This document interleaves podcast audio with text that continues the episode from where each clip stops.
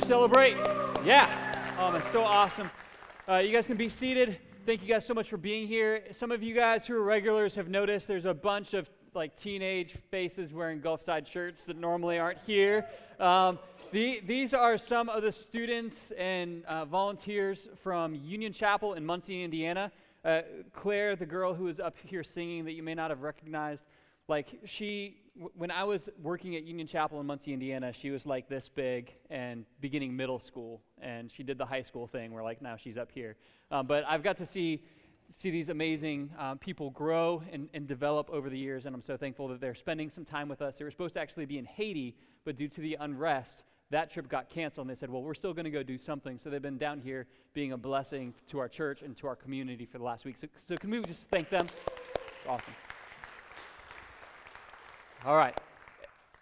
Today we are wrapping up our series on Colossians. And if you've been here the last couple weeks, you know, man, we are covering a huge amount of scripture every single day. And, and today is probably like the largest out of the three weeks. We're going to knock out the majority of chapter 3 and chapter 4 today, and we're doing what's called a survey of the book, where we're just looking at the broad scope. We don't have enough time to, to look through every meaningful point of every verse and dissect every piece, but we're pulling out some of the major themes of the book of Colossians, and we're working through that. So today, if you have your Bible, you can open to Colossians 3. Before we really get started, I'm going to start with, with a story, and, and it's funny we have these extra high schoolers here today, but if you can think back to your high school prom, your senior prom, the importance of that night and, and, all the things that went into it. It's like, especially for, for the ladies, it is such an important night. Hundreds is spent on the dress, so many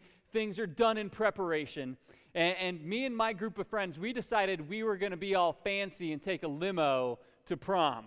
And then we saw the bottom line of it. And we're like, okay, we're still going to be fancy. We're just going to, there's going to be a lot of us being fancy. We're going to fit as many people as we can possibly fit inside of this limo so that we can pay it off at the end of the day. I mean, people will be sitting up front with the driver if we have to. We're going to get this limo.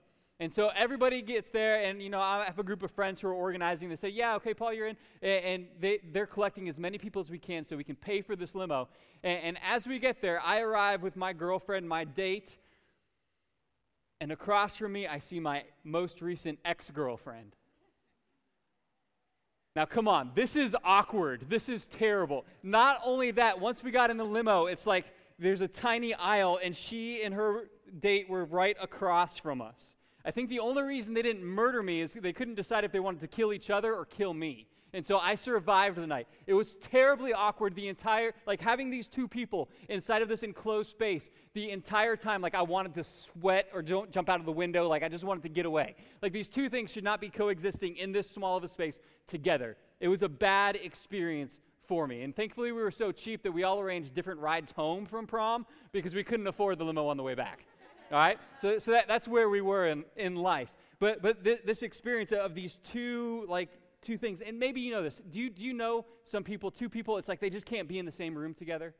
Maybe it's you and someone else. I, I know, no, not you. You would never have a problem with anybody else, right? But, but there might be two people you know, they just can't be in the same room together.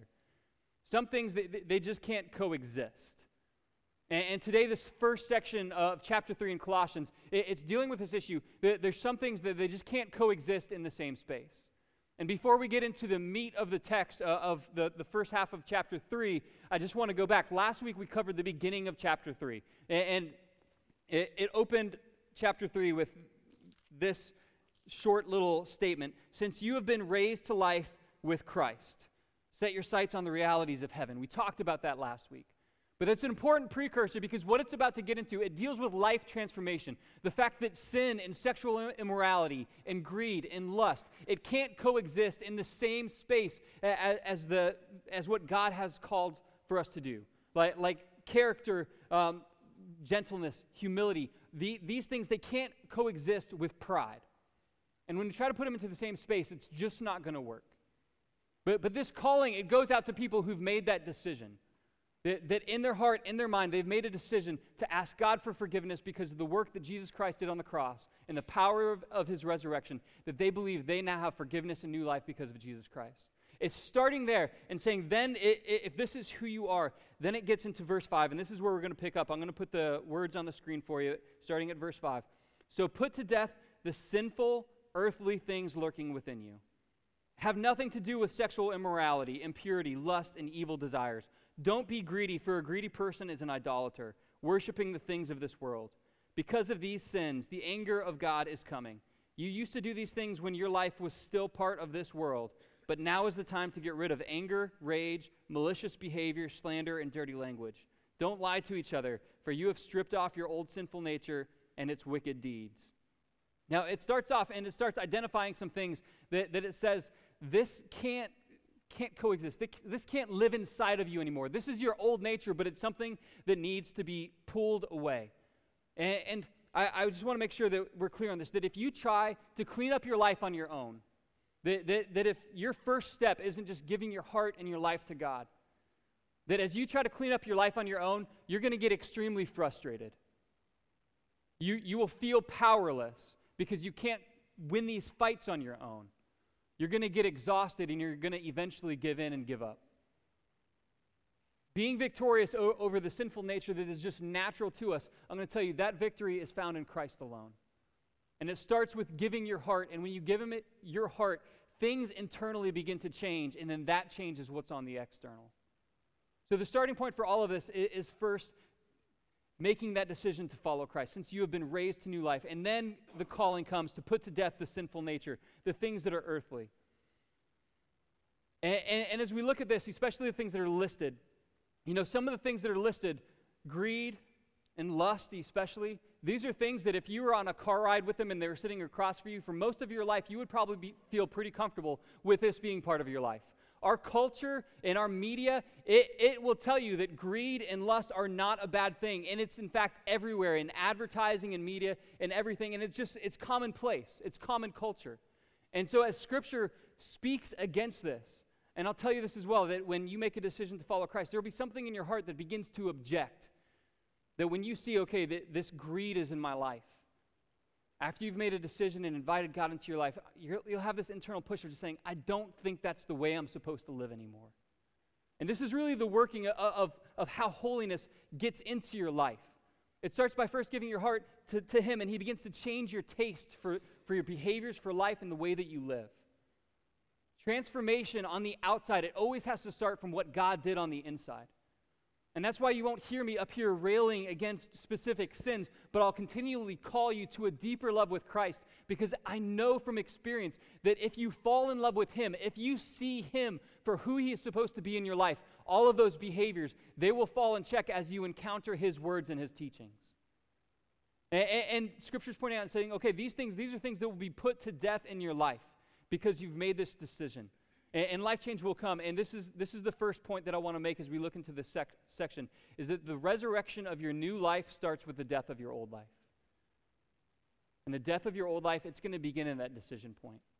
If you've been seeking life transformation, if you've been wanting to see something different happen in, in your life, if you realize that your old ways are not opening new doors in your life, the starting point for you is making sure that your faith is set in Jesus Christ alone. And when you do that, He will empower you to begin to put these old habits, these addictions, these things that you felt like you were chained to, to put them to death. Some of us, and I know me included, that when I made the decision to follow Christ, I didn't even realize how many things that God was going to change in my life. I thought I was just saying yes to Him. There was problems that I didn't even see as problems yet. But one of my first encouragements for you guys is if you're wanting to see things change. It starts with that, with that decision, that resurrection, that new life. It starts with a change in your old. It, C.S. Lewis, he illustrates it in a really way, and this is a little bit wordy, um, but man, I just think uh, there's so much depth to it and so much truth to it. I want to read you this quote Your real new self, which is Christ's and also yours, and it's yours because it is His, will not come as long as you are looking for it. It will come when you are looking for Him. Does that sound strange? The same principle holds, you know, for everyday matters. Even in social life, you will never make a good impression on other people until you stop thinking about what sort of impression you are making. Even in literature and art, no man who bothers about originality will ever be original. Whereas if you simply try to tell the truth without caring twopence how often it's been told before, you will nine times out of ten become original without ever having noticed it. The principle runs through all life from top to bottom. Give up yourself and you will find your real self. Lose your life and you will save it. Submit to death, death of your ambitions, favorite wishes, and every day, and death of your whole body. In the end, submit with every fiber of your being, and you will find eternal life. Keep nothing back. Nothing that you have not given away will really be yours. Nothing in you that has not died will ever be raised from the dead. Look for yourself, and you will find in the long run only hatred, loneliness, despair, rage, ruin, and decay. But look for Christ, and you will find him and with everything else thrown in. This is the truth of life transformation. This is the truth of how to put to death these things that we know don't belong in our life. We set our eyes to Christ, we set our focus on Him. And, and then the, these other things, they fall in line. Seek first the kingdom of God, and all these other things will, and all, everything else will be added, is what Jesus teaches. In the Christian life, it's not just about this denial of things or habits or greed, it's about being so fulfilled by Christ that you don't care about those things anymore. In verse 11, he, he wraps up this section of saying, you know, so put to death these sinful earthly things lurking within you, have nothing to do with sexual immorality. And then he wraps up in verse 11, and he says, and in this new life, it doesn't matter if you are a Jew or a Gentile, circumcised or uncircumcised, barbaric, uncivilized, slave or free, Christ is all that matters, and he lives in all of us. I think it's important to dial back to some context of who this was being written to. Because as we read that and we read that section, we usually read it through our own filter of how difficult and how, how stained is my past? How hard will it be to get out of these habits that I formed? And when we think about the original audience that this was written to, especially the Greeks, there, there's some things about that culture that if you understand what the Greek men went through who are listening to this, you'll understand just, just how powerful Paul believed this truth to be. It, when we look into Xenophon's, um, uh, I forgot, Symposium by Socrates, we see a description of the normal tradition that grown men would go through in order to basically bribe the family of a young teenage boy and him himself to, to enter him into a, a relationship of sexual abuse. I mean, this was a very common, common thing in this culture, and especially as you go upper into the higher classes, it was every man had a relationship with it like this with a young boy almost. And so, so many of these Greeks who are hearing this written in church of saying, put behind you lust, put behind you sexual immorality, any sexual activity outside of marriage, they were looking back to their own experience as an 11 or 12 year old boy where they were bribed with gift, gifts, resources, and, and taken away from their family and entered into this long standing relationship where they were abused by a grown man. And so when we understand, okay, the, the temptations that were forced on them, the, the things, the sins that they feel like they committed where they had no choice, and the things that they viewed as normal, this, this happens to every, every young man. Every man goes through a relationship like this in this culture. The sexual immorality that they, they experienced was horrible. And their pain and what they needed healing in is, is much more significant than, than what most of us have walked through. I mean, it, it, it, gets to the point of, of rape was basically common amongst young men in this culture. And so, as the Apostle Paul is writing this, and he's saying that sexual immorality has no place amongst you, these evil desires. I mean, the, these guys were saying, I don't know if I can get these thoughts, these experiences, and these urges out of my life. But Christ is, but, but Paul is writing them and saying, Christ is enough. And no matter if you're from a Jewish background or if you're a Hebrew, if you're a Greek, if you're from barbaric, if you're enslaved, or if you're a free person, none of that matters in, context of salvation and of getting out of these sinful habits. Whatever you've walked through, whatever your culture has pushed on you, Christ is enough. He is your all in all. And we, when we understand the context of the pain that so many of these men walked through, it changes at least the way that I understand how powerful the work of Christ is in our life. And so, if you have felt like your background has discredited you from doing anything for God, I want to remind you of the culture that the Greeks walked through. That, that if the Apostle Paul is writing them specifically saying there's still a calling to holiness, there is still a calling to God using you, if he's writing it to them, God surely has a plan for you as well, no matter what your past has held. Doesn't matter what happened in the past anymore. You have a future. the resurrection of your new life, it starts with the death of our old life. And, and, as he continues on, he gives some instructions to, to families, which we've covered in a lot of different messages before. Wives, submit to your husbands as is fitting with, with those who belong to the Lord. Husbands, love your wives, never treat them harshly. And it goes into the section. And then we're going to jump to, to chapter 4 in, in verse 2 specifically, where Paul begins this small section on prayer. And I'm going to put verse 2 on the screen, but I'm going to read a little bit more for context. And it says, Devote yourselves to prayer with an alert mind and a thankful heart. Pray for us too that God will give us many opportunities to speak about his mysterious plan concerning Christ. That is why I am in chains here. Pray that I will proclaim this message as clearly as I should.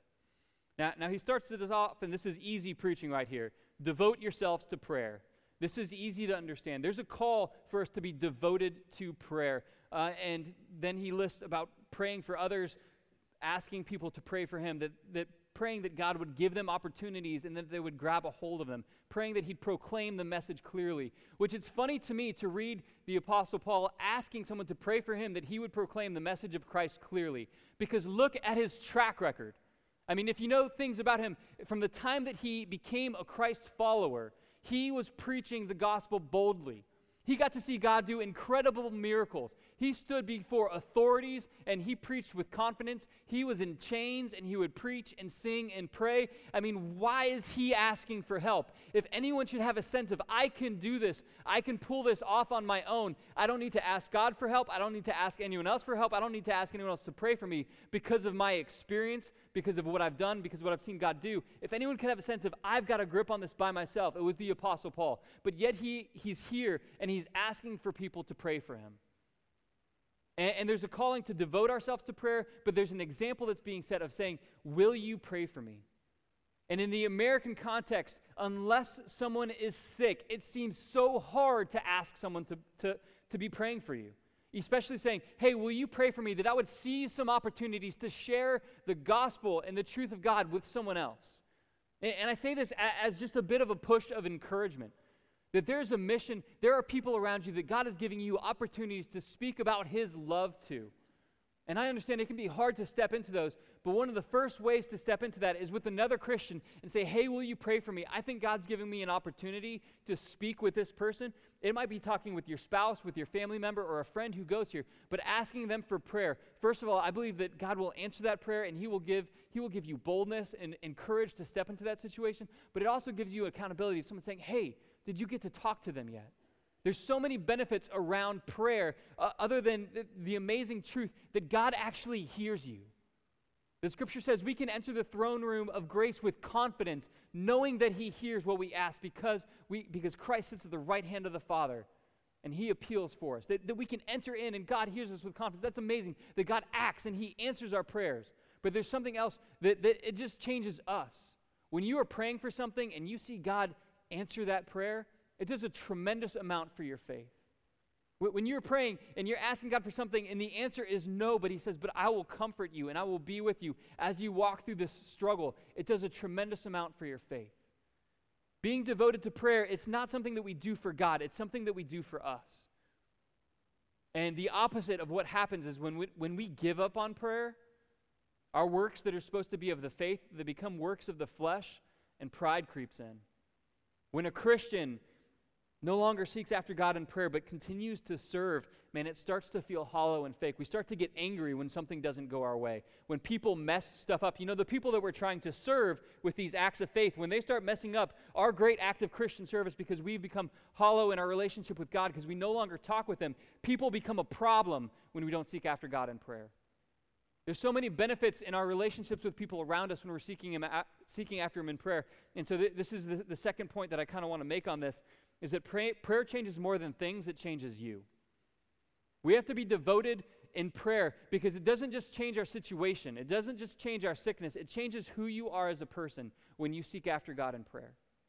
When we are devoted to prayer. When we enter into a, a, a time where we're going to be sharing about God's love for someone, and we know that people are praying for us as we do this. It changes the way that we enter that conversation because we know that God is going to act and answer on those prayers.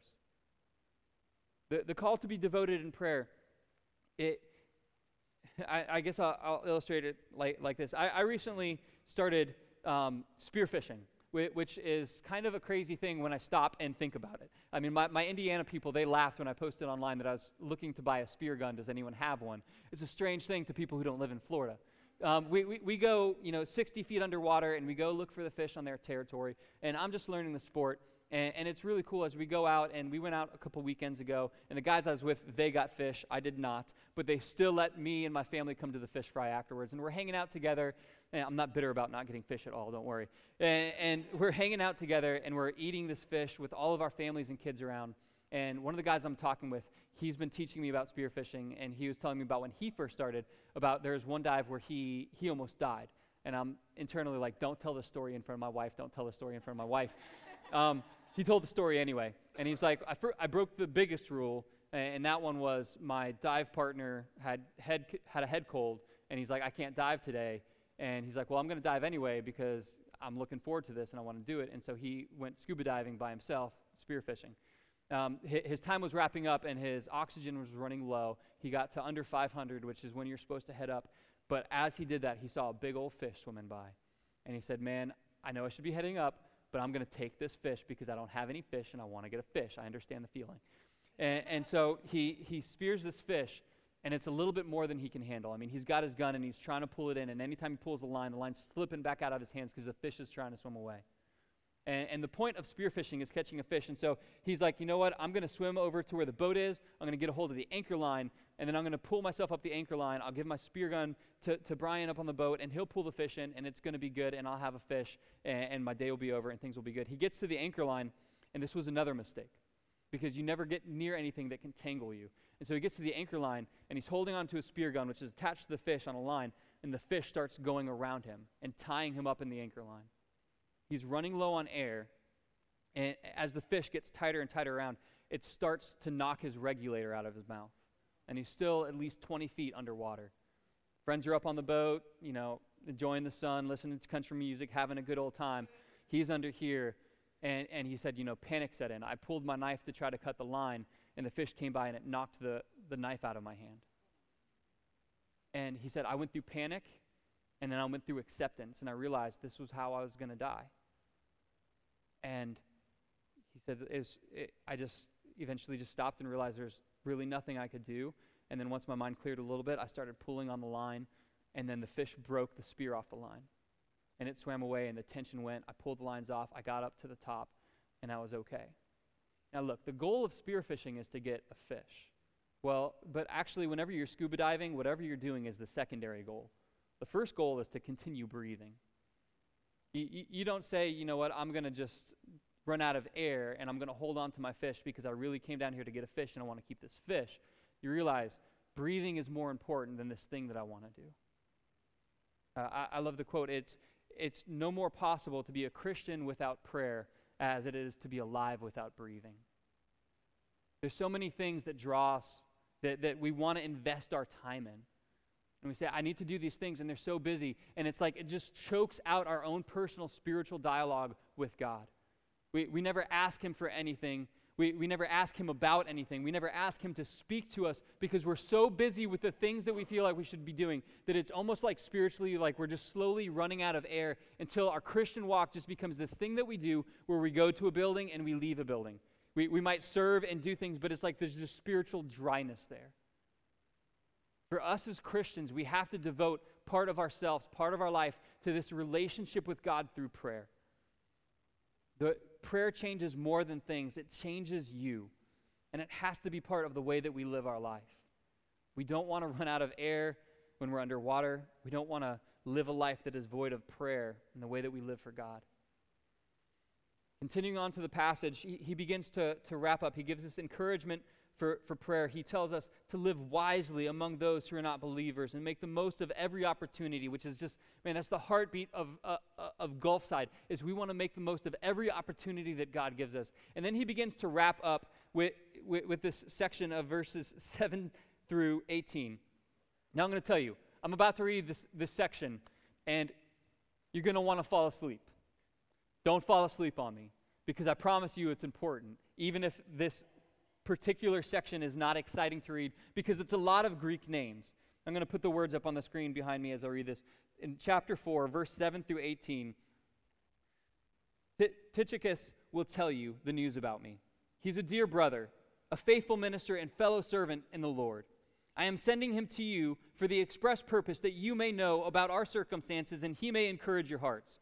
He is coming with Onesimus, our faithful and dear brother, who is one of you. They will tell you everything that is happening here. My fellow prisoner, Aristarchus, sends you his greetings, as does Mark, the cousin of Barnabas. You have received instructions about him. If he comes to you, welcome him. Jesus, who is called Justus, also sends greetings. These are a bunch of guys who are all in prison together. These are the only Jews among my coworkers for the kingdom of God, and they have proved a comfort to me. Epaphras, who's the one who planted the church in Colossae that he's writing to, who is one of you and a servant of Christ Jesus, sends greetings. He is always wrestling in prayer for you that you may stand firm. Man, I love that picture. Wrestling in prayer for you that you may stand firm in all the will of God, mature and fully assured. I vouch for him that he is working hard for you and for those at Laodicea and Hierapolis. Those are the other two churches that, that he planted in the neighboring cities. Our dear friend Luke, the doctor, the writer of the Gospel of Luke and the book of Acts, the doctor and Demas send their greetings. Give my greetings to the brothers and sisters at Laodicea and to Nympha and the church that meets in her house. After this letter has been read to you, see that it also is read in the church of the Laodiceans, and that you in turn read the letter from, from Laodicea. Tell Archippus, see to, see to it that you complete the ministry you have received in the Lord. I, Paul, write this greeting in my own hand. Remember my chains. Grace be with you. Now, I read that section not to impress you with my ability to say Greek names, because it's really not all that great. But I read that section because I want you to know that if anyone had a right in ministry and life to just be a lone wolf, to just do it himself, to go be the boss, boss people around, and leave, the Apostle Paul had that right. In Philippians chapter 3 verse 4, Paul's writing about confidence in his own flesh and he says, "I could have confidence in my own effort if anyone could. Indeed, if others have reason for confidence in their own efforts, I have even more. I was circumcised when I was 8 days old. I'm a pure-blooded citizen of Israel and a member of the tribe of Benjamin, a real Hebrew if there ever was one. I was a member of the Pharisees who demand the strictest obedience to the Jewish law. I was so zealous that I p- harshly persecuted the church, and as for righteousness, I obeyed the law without fault." I once thought these things were valuable, but now I consider them worthless because of what Christ has done. Yes, everything else is worthless compared to the infinite value of knowing Christ Jesus my Lord.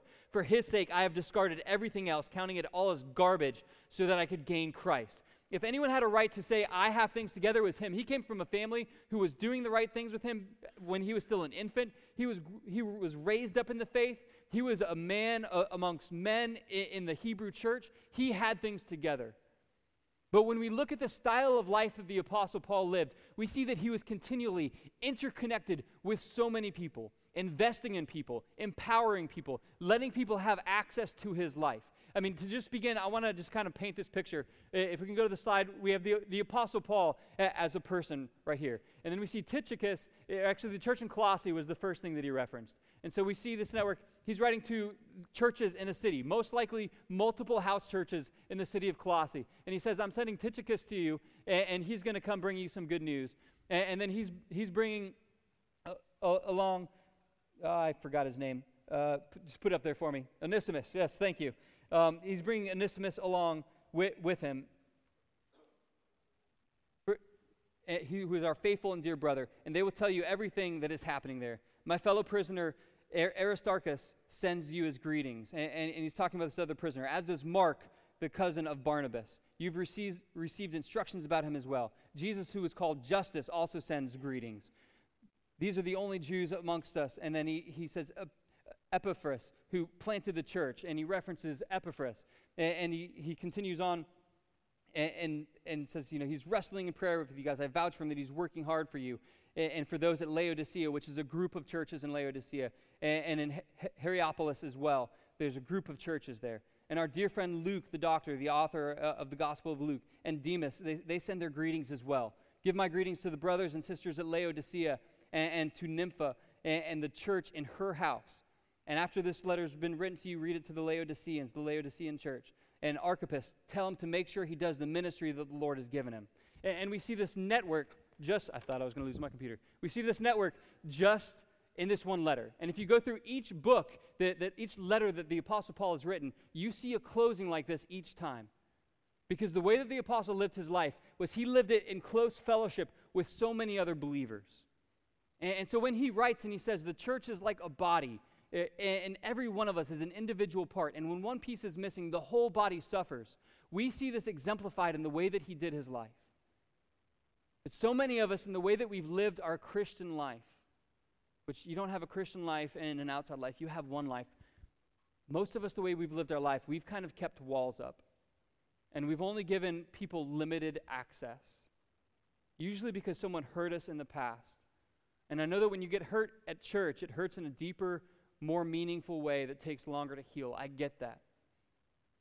But we see throughout Scripture that we need relationships with other believers to live out this relationship that we have with God. Band, if you guys can start making your way up, I'm going to begin to close this thing. The Apostle Paul had numerous people that he was speaking into their life and they spoke into his. I wonder what your network would look like. If I put your name in a bubble and put it right there on the middle of the screen, how many lines would be coming off of other believers? Because Scripture actually says that, that we're to love each other, even beyond those who are far from God. That we're supposed to take care of other brothers and sisters who are in Christ above and beyond. So, how many people are able to speak the truth of the Word of God into your life because you've given them access to the inside many people in this church do you talk to on a, on a regular basis? And, and, I ask this not, you know, once again, not to make you feel bad, because I want you to step forward. Because when you go through a difficult time, when you need help from people at church, I want you to have those relationships that, that, that will be there to hold you up through difficult times. As I think about this message and, and, and just the different pieces of, you know, life transformation and, and prayer and this need for fellowship, there, there's one story that, that I think of and it's uh, it, it's a lady in our church, and it kind of dials back. I'm going to take you backwards in our history. Um, before our church launched, I had an awesome opportunity. I spoke at Cape Christian. Some of you guys were there that day and heard the message I gave, and I shared about how God changed my life and, and about how he, he was putting this calling on my wife and I to, to come here and start a church up in the Northeast Cape. And that message went out, and we were in a season of prayer because the church that I worked for was an imaginary church at that point. We did not exist. Gulfside had not yet launched. And so we were just praying, God, send us the right people. God, put this message, put this information in front of the right people. And there was one specific night before we launched where I got a Facebook message from someone, and I normally would be asleep at, at 1.30, but Anthony had woken me up, and so I was up with him, got the Facebook message as soon as it arrived, and it was this message from someone I'd never met, and she said, our house flooded tonight, and so we were cleaning it up, and I started to look at Facebook, and one of my friends commented on a video of you teaching, and I watched it, and God just did something in my heart. And I want to experience the change that you've experienced, and I want to be part of the church that you guys are planning. And so she started coming, and, and God began to work in her heart and her life, and when she had an opportunity to connect into a small group, she did. And she led other people into her life. And God has has been working, and it's been awesome to see the way that she's grown and the way that her kids have grown. And, and this isn't any sort of huge dramatic thing, but then she just recently had a baby. And if you've had a child before, you know what it does to you afterwards. Like just surviving is hard enough, let alone keeping the little little dude alive with you. But I mean, it's just it's tough. You're tired. Just making a meal can be so tough. And so we went and we brought her a meal, just a simple thing. Like we we just went visit her a little bit. We got to meet the baby, and bring her a meal. And she was so incredibly thankful for just this small thing of bringing a meal.